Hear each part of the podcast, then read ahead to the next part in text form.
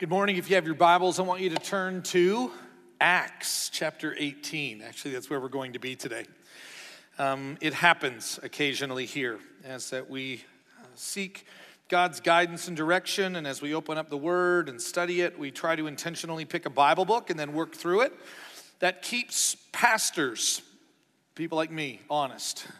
It keeps me from just picking those texts that I want to talk about and kind of talking about those issues that I want to talk about Instead, it forces me to deal with every text, and books like First Corinthians do a great job of that.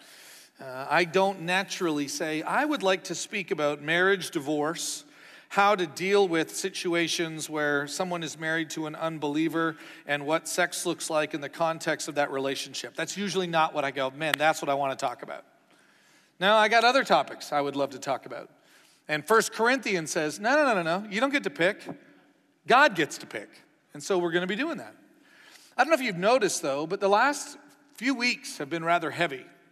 Uh, we've spent some time in, in 1 Corinthians chapter 5 discussing how do we confront sin to the point where we are willing to tell someone um, with great pain and confidence that your rebellion and your refusal to submit to God's word and to God's spirit means that there's going to need to be some distance between us until you repent.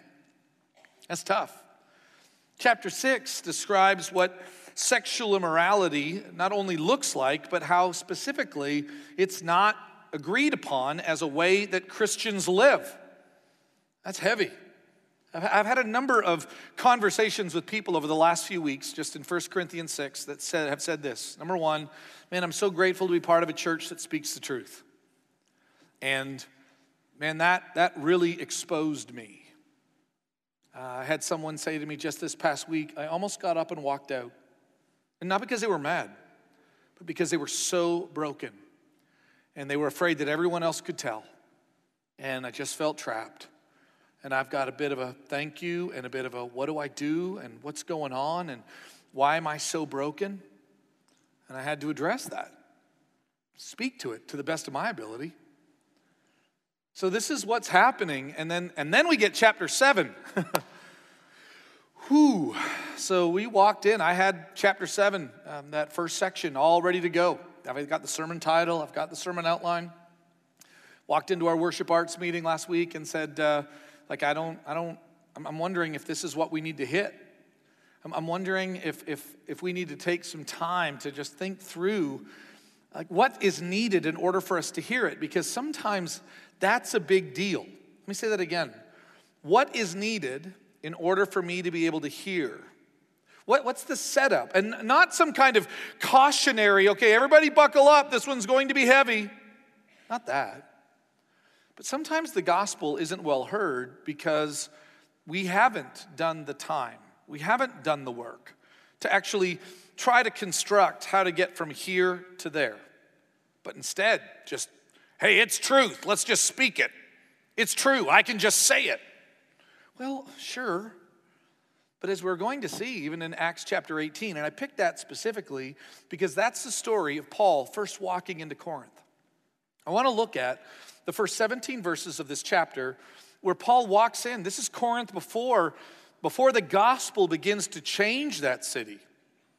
Let, us take a look at how we get to a church that wants to ask some rather intimate and difficult questions. How do we get there? How do we do that? Jordan Peterson, um, a clinical psychologist at the University of Toronto, says that the two things that we know specifically in the, in, in the, in the field of, of, of, mental health and mental development and psychological mental development, he says the one, two, two things that we know for sure are number one, is that in order for there to be real health that happens, there needs to be like truth speaking. That if everybody's lying or pretending or we're not actually getting to what's real, that in the end, you, you can never get better. And the second thing he said is that what, what we know works is actually like gradual steps that help people accomplish what, what they want. And, and, and again, I'm just saying, like, actually, you see that a lot in the Bible. You see a lot of, hey, you need to hear the truth. You need to know the truth about your situation. You need to know the truth about your strained relationship with God. You need to know that. And the second thing is, what do we do? And Paul doesn't say, God is holy, therefore, Be holy. You go, Yes, he did. Mm, no, no, no. He actually said, You're lost. Let me tell you about the gospel. Let me tell you about Jesus. Let me tell you about who he is and what he did. Let me tell you about, let me tell you about. And then he said, Hey, and now that you know that, let me tell you about the Holy Spirit that's going to dwell in you. And, and now you know that, let me tell you about, like, that's actually what Paul did. Paul just didn't walk in to a particular area and say, hey, by the way, here's God, here's you. You better start learning how to jump high and then practice and practice and practice, and hopefully you'll get there someday. That's not what he says. What he literally says is, let me tell you about God and you and the amazing difference between the two. Let me tell you about how God, in his, he told them the gospel. So I guess before we hit seven, next week when we come back, man, we're going to hit it. And it's going to be heavy. It is going to be one of those heavy texts. And we've divided up seven into two weeks. So the good news is we're going to break it off piece by piece.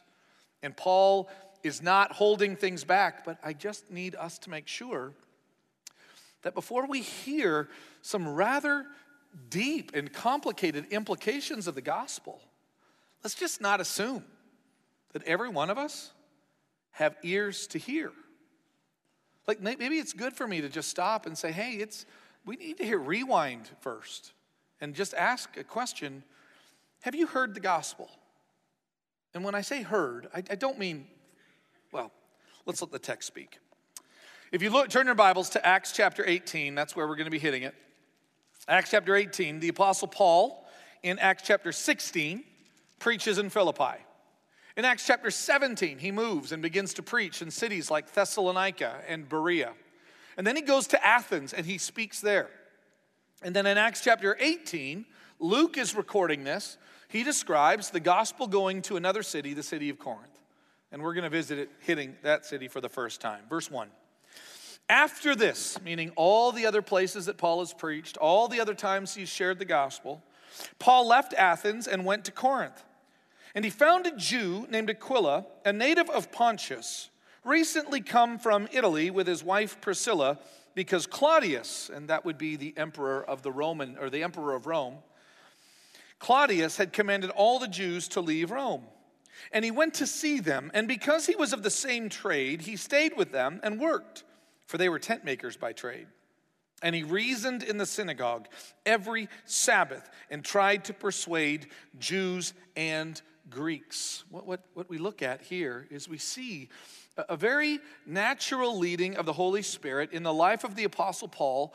And the one, that, the one thing that I love about texts like this is it forces people like me to be honest with the reality of life and the reality of scriptures and I, the, the, normalcy of it, um, just the kind of the next step of it, because we are living at a time where we want to over plan and over strategize everything. Now, hear me. I'm, I'm not saying that the most spiritual thing for you to do is to just wing it. I'm not saying that at all. I don't believe in that. I really don't. I, I just don't read the scriptures. Now, I, I, hear me. I've, I've read some books written by some very intelligent, theologically minded missiologists. Those are like professional missionaries that write about missions, missiologists. Okay? I, I, I've heard church planters talk about strategies for church planting. I've read more books um, on, on those subjects. I just, when I read these books, and then I read the gospel, when I read the book of Acts, in many of them, I just, there seems to be a bit of a disconnect. To be honest, if I, my assessment, there seems to be a bit of a disconnect. I don't think Paul is just winging it, but I just can't imagine. I think Luke would have described it if they walked into a room and Paul went up to the whiteboard and basically said, okay, here's the, okay, yeah, that's silly. There wouldn't be a whiteboard. So he walks up to this chalkboard and he literally says, hey, this is the world. And he drew a picture of the world. And here's what we need to do. And here's where we are. And here's how we need to get there. Hey, let's start walking through this. Writes up over on the other eyes. S. What are our strengths? Anybody have any? Barnabas, what do you got? Well, we have the gospel. Good. That's one of our strengths. Anybody else? What's another strength? Well, you're a great leader. That's right. Leadership's always a valuable part. Speed of leader, speed of the team, like I say, Barnabas. And then he begins to talk about lead, lead, leadership. Anything else? Yeah, we get to talk about some strengths. We're good people. Yeah, let's write down good people. We're going to help people have big, good, good community. Okay, now that's enough for strengths. Nothing else? Okay, let's talk about our weaknesses. Weaknesses. What do we got here? Well, actually, we don't have a lot of money. okay, that's good. That's a good weakness, right? We don't have a lot of money, so let's talk about that as a weakness. Anything else? Yeah, and they begin to kind of list out. There are people that hate us. Okay, that's actually I'm going to save that for later on. Anything else you have? Like, thanks, Timothy. But you got anything else? He's young. Just be easy on Timothy. Okay. Kind of walks through. What are our opportunities? Well, here's an opportunity. Everywhere we go, nobody knows about Jesus. So we've got our market, uh, I mean, literally, like our market share is can only go up. Is that not awesome? Like that, I want you to see this. And so they talk about all of their opportunities. Threats. Well, actually, yeah, um, almost everybody we meet that doesn't join us hates us. They begin to describe all the threats. Okay? SWOT analysis. That's how we, it, it, seems like a lot of people go, that, I think that's how Paul worked. Again, I don't think he's just shooting from the hip. I, think there's a tremendous amount of prayer and thinking and reflection. I, I believe all of that is happening, but Luke seems to describe more of an intentional, thoughtful. Where does the Spirit want us to go and what does the Spirit want us to do? Now, now by the way, when you look at the text, there's some kind of normal things that they're doing. They're not just kind of walking around. Where do we go? I don't know. Do you have a coin? Why don't you flip it? Okay, here we go. Uh, uh, Tails or Claudius? Which one do you want, right? Like, that's not what it's doing. Paul seems to be thinking about, well, here's, here's our message. Our message is about Yahweh God and about his plan of salvation through Jesus Christ. Oh, you know what? I mean, Jews, they know about Yahweh. So why don't we go and talk? I mean, I'm, I'm a Jew. I think we could make, we could really get some headway here. If there's a place where we could, it seems like to be some intentionality, right? Go back and read. Everywhere Paul went, he would walk into the synagogue. Hey, um, while you guys are kind of rumbling around in Isaiah, can I talk about this wonderful suffering servant? His name is Jesus. And he begins to share the gospel. You're right. In Acts chapter 17, he goes to the Areopagus, which is the marketplace, and he does meet with philosophers. It's not like he only does that, but it seems like Paul's primary way of doing it is finding a, a, a, a, common idea, a common identity, and so he regularly goes to a place where he can begin to have a conversation with people of shared interests. I mean, notice what the text says. And he finds some people, and, and they're tent makers just like he is, and he begins to share the good news about Jesus Christ. Like, one, one of the parts that I love about a text like this is it just reminds me that the gospel does not advance with SWOT analysis. Um, although I, I, really have, I've learned a lot. I'm very grateful for um, Jim Collins' book, um, Good to Great. And I love Patrick Lencioni, Five Dysfunctions of a Team. Love them. I can learn so much from those guys. That, that's not a replacement for the Holy Spirit. And much of the way that the Holy Spirit works is very like normal and natural. I want us to think about that for a moment. That means that the situations that we find ourselves in, meaning, like, what does the text say? Like where we naturally go, where we naturally work, like those are the places where Paul found a place to talk and to live and to work and to serve. Hey, take a look around you. Take a quick look around you. See a lot of red, empty spaces? Guess why that is? 200 and some people. And first of all, it's spring break, right? So a lot of college students went home.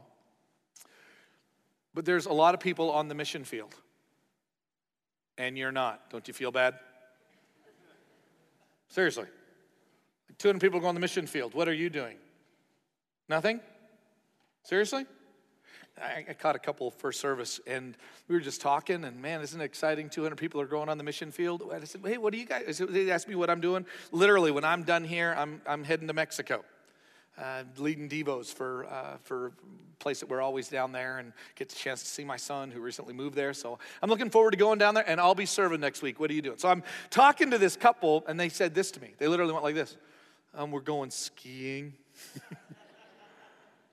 And I kind of laughed. I said, Why are you depressed? It's skiing. Like I'm from I'm from like the Rocky Mountains. Like usually it's like I'm going skiing. And they went, No, we're going skiing. why are you upset about that? Well, you know, we should go on a mission trip. Why? Like, why do you think you should go on a mission trip? Well, you know. Why? Well, because it's the more spiritual thing to do. I, I don't know that actually. I don't think the Bible teaches that. Now, I would say this, just honestly, to like never go on a mission trip, to never live missionally. Well, there's a big problem with that, but um, I think the Apostle Paul, I really do, I think he would go skiing sometime. I think he would make the most of a lot of opportunities. Do you see the difference?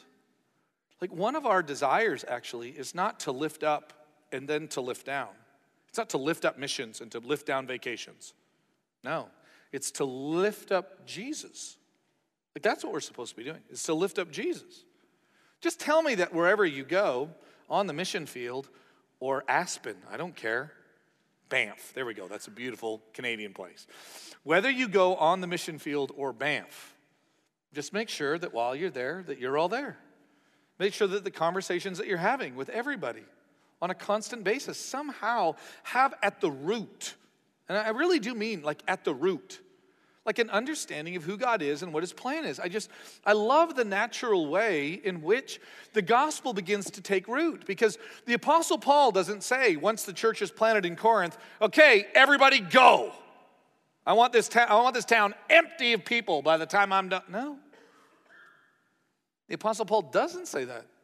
The apostle Paul says, hey, for those of you that are called by the Holy Spirit to go elsewhere, I recommend you follow that lead. Everybody else, what do we do? and you live for the glory of God. You begin to be husbands and wives. That's why the Apostle Paul has to deal with all the complicated issues about who do you do business with and how do you stay married and what happens if, and he's got all these complicated issues. I love just the normal part of this text. Apostle Paul walks into town, meets a guy. How did, how did Priscilla and Aquila get there? Did you notice that? Well, God put on their heart that they need to go to Corinth and to be pastors. Nope. What does the text say? Claudius started kicking Jews out. that doesn't sound very spiritual. How did you end up here? Claudius kicked us out. That's how God works. How'd you end up here? Oh, my company moved me here. Cool. You think God works that way? How, how, did you and, how did you and Andrea get here? Well, you know, like we're, we're spiritual, intentional people. And so we literally sat down and just prayed, Lord, where do you want us to go? And we just opened up an atlas, and Stillwater was the only city on that map. No. There was a lot of things that was going on. One thing, my wife doesn't like traffic. And so when two of our options are like LA and Kansas City, Andrea's like, I like Stillwater. She didn't know about the college students most of the year, but she said, I like Stillwater. Honestly, there are some normal aspects of life that just cause us to remember. It's not just those who go to Austin and Dallas and Piedras Negras that are doing missions this week. Now, hear me, I'm not saying everything is the exact same, but I am saying that so much of our lives are just intentionally kind of like these first few verses. The second thing that we see, look at verse 5. And when Silas and Timothy arrived from Macedonia, so he's not doing it alone, he's never doing this alone. When Silas and Timothy arrived from Macedonia, Paul was occupied with the word, testifying to the Jews. Notice how much language about speaking and speaking and speaking. Testifying to the Jews that the Christ, meaning the Messiah or the anointed one or the promised one of God, was actually Jesus. And when they opposed and when they opposed and reviled him, he shook out his garments and said, "Your blood be on your own heads. I am innocent. From now on I will go to the Gentiles." And he left there and he went to the house of a man named Titus Justus, a worshiper of God. His house was next door to the synagogue. Crispus, the ruler of the synagogue, believed in the Lord together with his entire household, and many of the Corinthians, hearing Paul, believed and were baptized. And the Lord said to Paul one night in a vision, Do not be afraid, but go on speaking, and do not be silent, for I am with you. And no one will attack you or harm you, for I have many in this city who are my people. And he stayed a year and six months, teaching the word of God among them. Now, what's interesting in this text is not only do you have Paul uh, saying, Hey, I'm not doing this by myself, like I'm doing this with others. Paul almost always it mentions him with others. He leaves with Barnabas, he goes with Silas, he goes with Timothy. He asks Luke to come and see him. He's constantly dealing with ministry and he is not doing it by himself. So many of us have kind of this lone wolf idea of who the apostle Paul is, but the apostle Paul never works like that. He always works with others. And here the Apostle Paul is constantly recognizing his environment and realizing something needs to be said. Like something needs to be said. And he testified. And he stayed for a really, really, really long time speaking. And he spoke, and he spoke, and he spoke, and he spoke so often we, we, we, believe that just being nice or just being kind or just being gracious or just tipping well at the Golden Corral is somehow going to let people know about Jesus. And it's just not true. Like the word also needs to be spoken. It's interesting that in this text, even God speaks. I love what God says here. Do not be afraid. Think about it. Who do you tell, don't be afraid? I, have met with many of you, and we sit down and we're eating, eating, we're sitting down at Mexico Joe's and we're having a conversation and we're beginning to talk. How many of you have my first words that came out of my mouth were, hey, by the way, do not be afraid? I don't know if I've ever really kind of began a conversation like that. Who do you say that to? Who do you tell, do not be afraid? Someone who's afraid.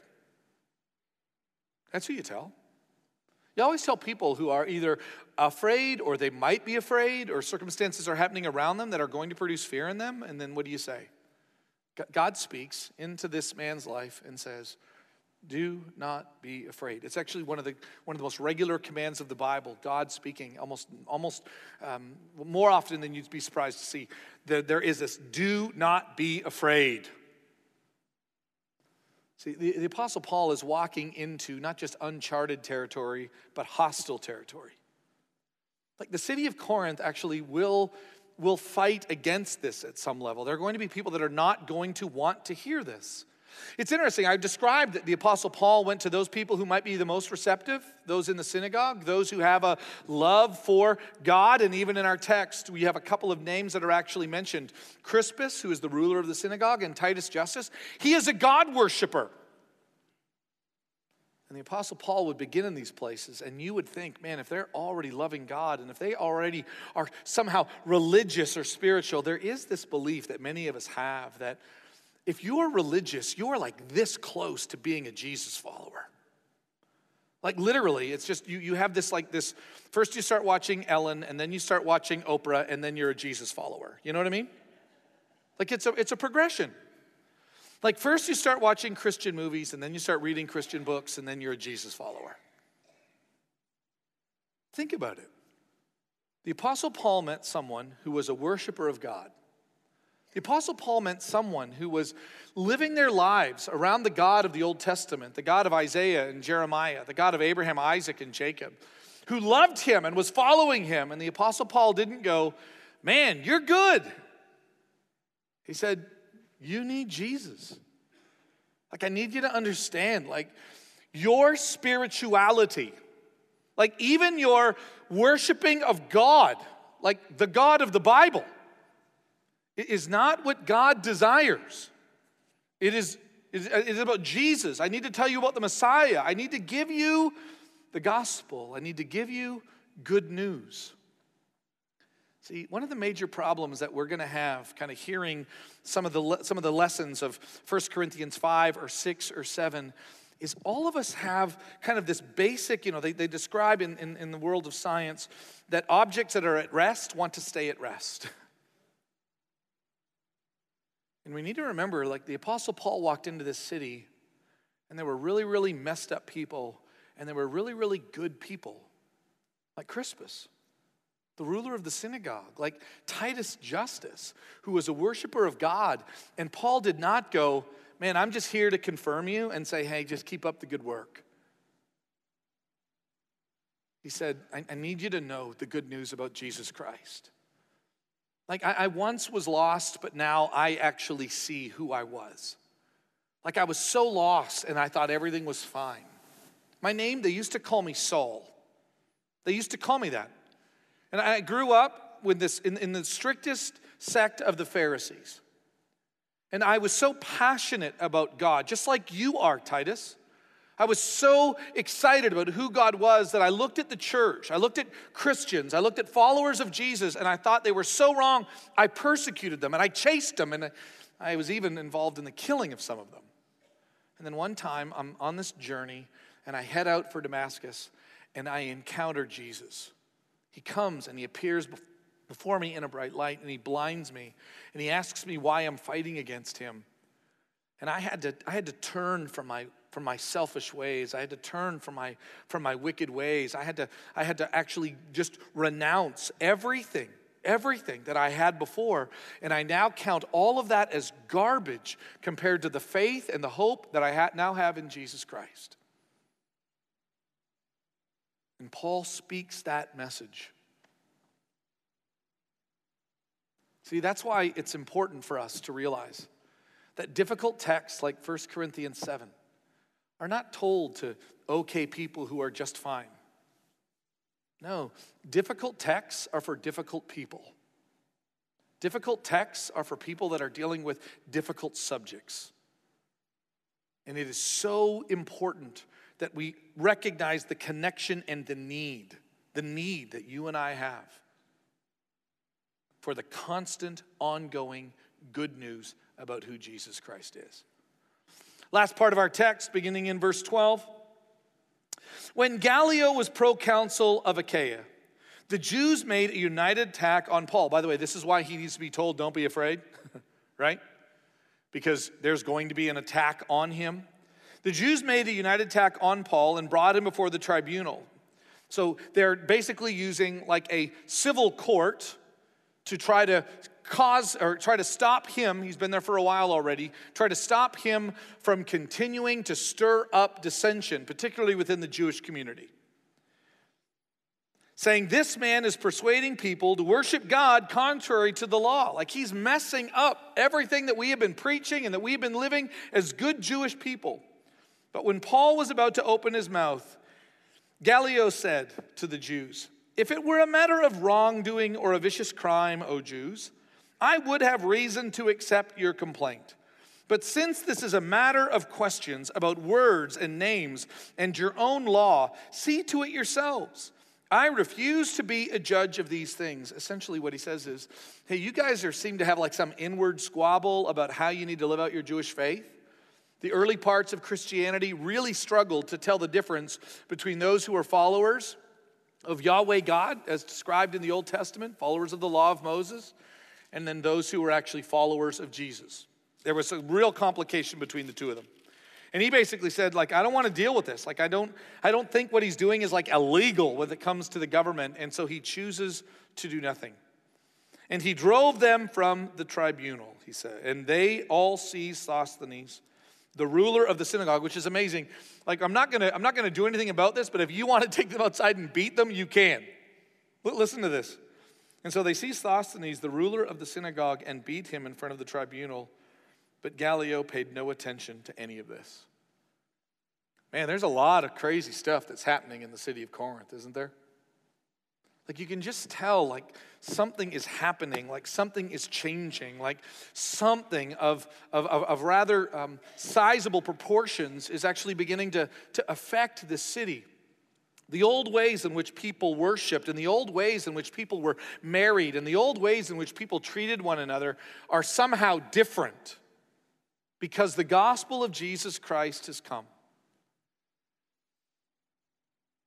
And it is the idea that the gospel shaped life looks different than life the way that it used to be, is what you and I need to be mindful of, reminded of, as we prepare to hit the next few chapters in, in, in 1 Corinthians.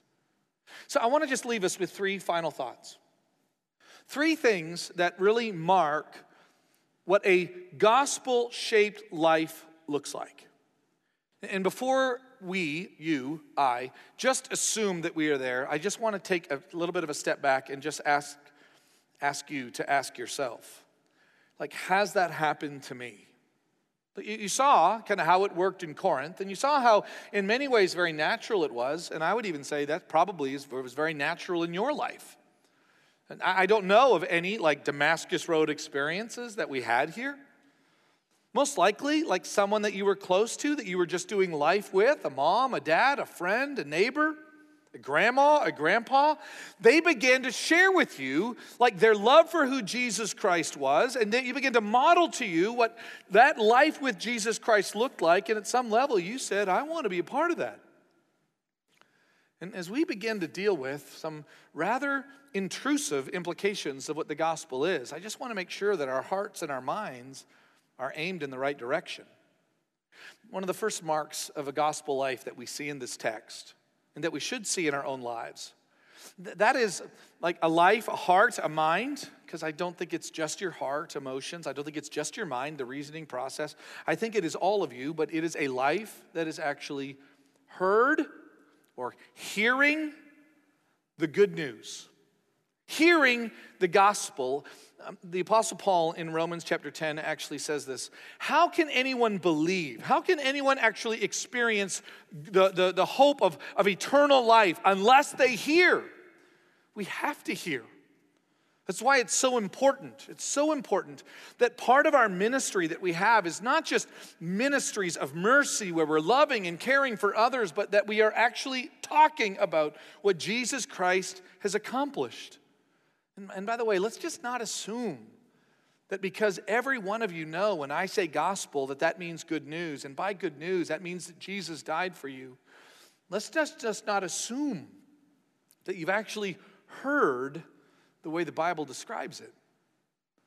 And we, we talk like this normally when my, when my children, when they were younger, I would ask them to do something or I would ask them to respond in some way, and they didn't. When I asked them that, here's what I want you to do and here's how I want you to behave, and they didn't, you know what I would say to them? Hey, hey, hey, didn't you hear me? And they didn't say, Yes, Dad, my ears are fully functional and I did hear you. That's not, they knew what I was meaning. Didn't you hear what I said? Well, what do I mean by that? I mean, like, didn't you obey? Why didn't you obey? Why didn't you accept? Why didn't you in a, in a way where your heart and your mind respond to what I said to you in a way that I can begin to see and begin to tell that there was more than just audible pickup, but like a heart and a mind that was saying, I'm in.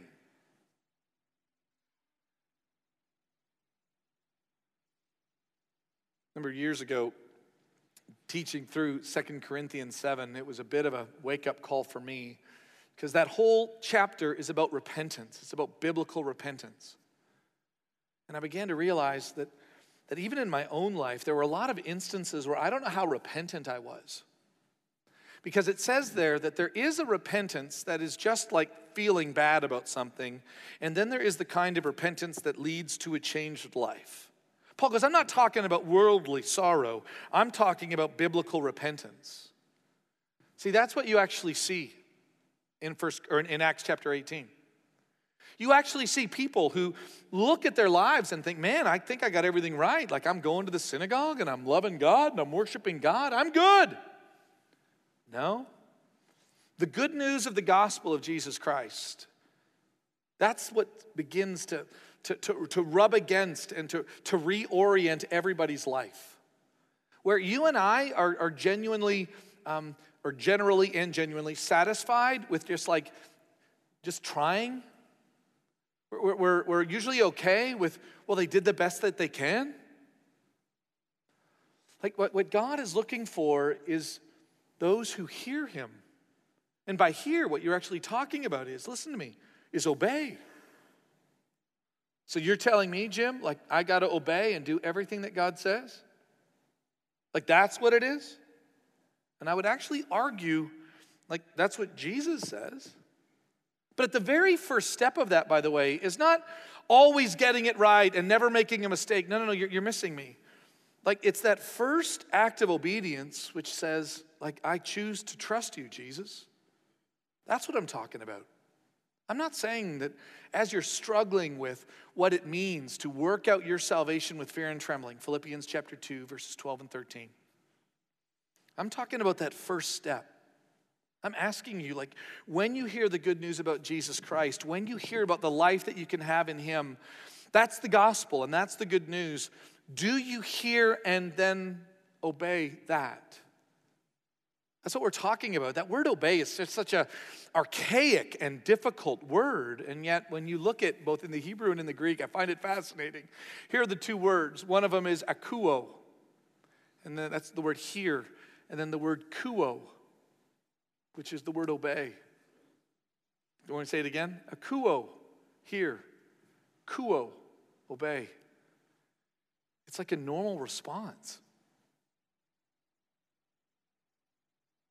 After last week's message, young man said, We need to meet. What's wrong? Dude, I almost walked out. I almost walked out. Why? I, I, don't know what's wrong with me. I don't know what's broken within me. I doubt if he was the only one. It wasn't, I, I said to him, You do realize, like, I didn't just have a great sermon last week. Like, what, what's happening inside of his heart? What's happening inside of his mind? That's the spirit. Why is there this disconnect? And I said, dude, I don't know if there is a disconnect. All he could see was his brokenness, and all he could see was his sin. And I just wanted to point out that's funny because all I see, all I'm seeing right now, is a heart that is giving in. Like, do you see what's happening while you're sitting there? You're hearing. Like, you're hearing this. Like, this is getting through. Why are you depressed? I'm excited about this. Like, this is a sign that the Spirit is at work and that something is going right, not something is going wrong. Yeah, but I keep stumbling and I keep tripping. Yeah, that's what happens when we run. It's what happens when we engage in the gospel. So, for those of you in, in, the next few weeks, in the past few weeks, that are really feeling the Spirit's conviction, I'm telling you, you need to stop and, and, and believe that what is happening there is the Spirit is at work within you, the Spirit is working in you. Don't hightail it out of here. Don't run. Lean in and thank the Lord that somehow, by His grace and for your benefit, you are actually hearing the gospel. But it does presuppose that you have once heard it. I just feel as I pray for our church, as I pray for, for us, I never want to assume that because you're sitting here, you've actually really heard the gospel. I never want to I never want to confuse your presence this morning with the fact that you have in fact taken you've heard the good news of Jesus Christ and his plan and you have actually chosen to trust him with your sin problem, with your rebellion against God, with your self-centeredness, with your other God, other than God directedness. I just never want to assume that. That's why every week, can we continue this faith conversation? Have you heard?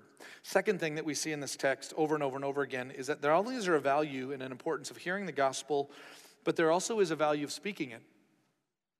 That's your job, Jim. Sure. But my job as a follower of Christ, not as a pastor. No, no, sure, you're right.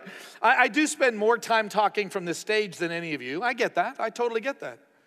But you do realize, like, this isn't the only place where I speak about Jesus. You do know that, right? Like, can you imagine if I told you? Yeah, like the only time I ever talk about Jesus is when I'm standing on here.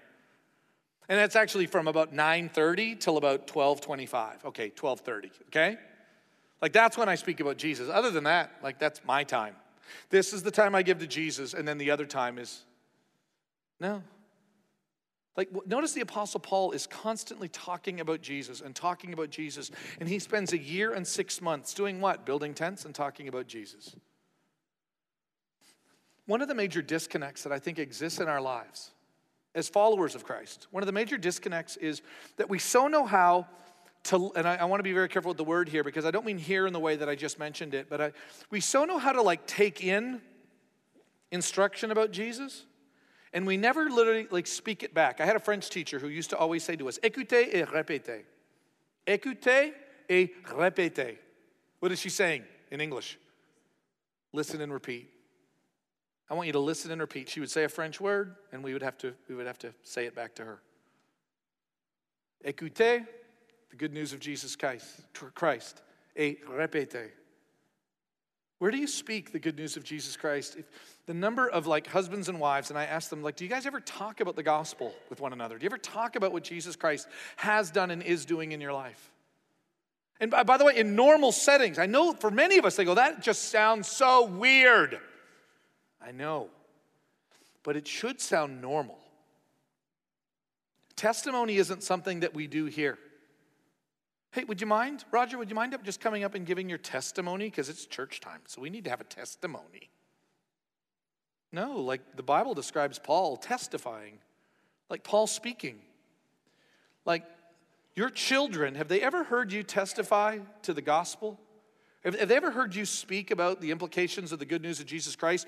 One of the reasons why 1 Corinthians 7 is going to be so like on top of us because it's so demanding. Hey, this is what sex needs to be like in a marriage context. That is so bizarre. You want to know why? Because we don't regularly, with one another, speak the implications of the gospel to one another. You know what it's like for me to say it, but do you know what it's like for your spouse to say it? Do you know what it's like for your dad to say it? Do you know what it's like for your mom to say it? Do you know what it's like for your friend to say it? Do you know what it's like to have just in normal conversation? No, we come to church and get it. Yeah, that's why next week for many of us is going to sound so weird. And yet, I would say it is our responsibility to be the church of God, not just by hearing, but by speaking. And ultimately, what I think all of this heart shaped, gospel shaped life is really all about is this ongoing of hearing and speaking. Ultimately, it is about this idea of responding to the gospel. See, you might go, well, no, I already responded. That's what hearing, that's what obeying was all about. Yeah, I get it but it is this ongoing response to the gospel. And many of us responded and, and in some way, yeah, no, no, no. I responded, I got, I got saved, and now I'm gonna just kind of, you know, try to be good. I responded, and now I'm gonna try to be good. I responded, and now I'm gonna go to church and I'm gonna try to be good. No. It's I responded to the gospel. I heard the gospel. I responded to the gospel. And now I'm going to respond to the gospel on a daily basis. I'm going to respond to who Jesus Christ. I'm going to live in the shadow of what Jesus Christ did for me his death, burial, and resurrection, his teachings. This is what we find in the Great Commission, right? Go into all the world, teaching them to obey everything that I've commanded you. Man, that's intense. Like, we need to obey everything that Jesus commanded? Yeah, that's why we need to be constantly hearing and speaking and hearing and speaking and responding to what the gospel is. Promise you, next week when we come back, you're going to think, wow, Paul has just gotten really intrusive. Listen, I promise you, he is, he's not more intrusive than who Jesus Christ is. What Jesus desires from every one of us is all of us. Remember what I said last week? Ownership is 10 tenths of the gospel. And when we have that, when we recognize that we've already done that, that we're already in that, that is when difficult and intrusive and overpowering and countercultural texts are still difficult for us to deal with. I promise you, I'm, I'm working through 1 Corinthians 7. It's deep, but it's also the way that God intended it to be. Because Jesus Christ didn't come to just give us life because we already had life. He came to give us life because we were dead. Now that we're alive, breathing seems strange and walking seems strange. It's kind of like a newborn. You're out and all you want to do is cry. But you'll grow up. You'll grow up. Let's pray. God, thank you for the gospel and for the reminder of it. God, I pray that as we get ready to keep unpacking this text, that what we see, that what we have is in fact natural and normal.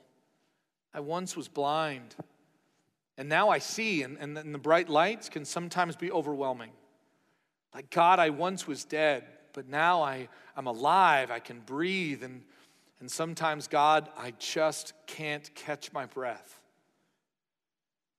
Father, I pray that we would understand by your Spirit and by the, the power of your word what this new life looks like that we have. God, I pray that for those of us that truly have only in some audible way had the gospel enter into our minds, that you would do the work that you can do. Open up our hearts.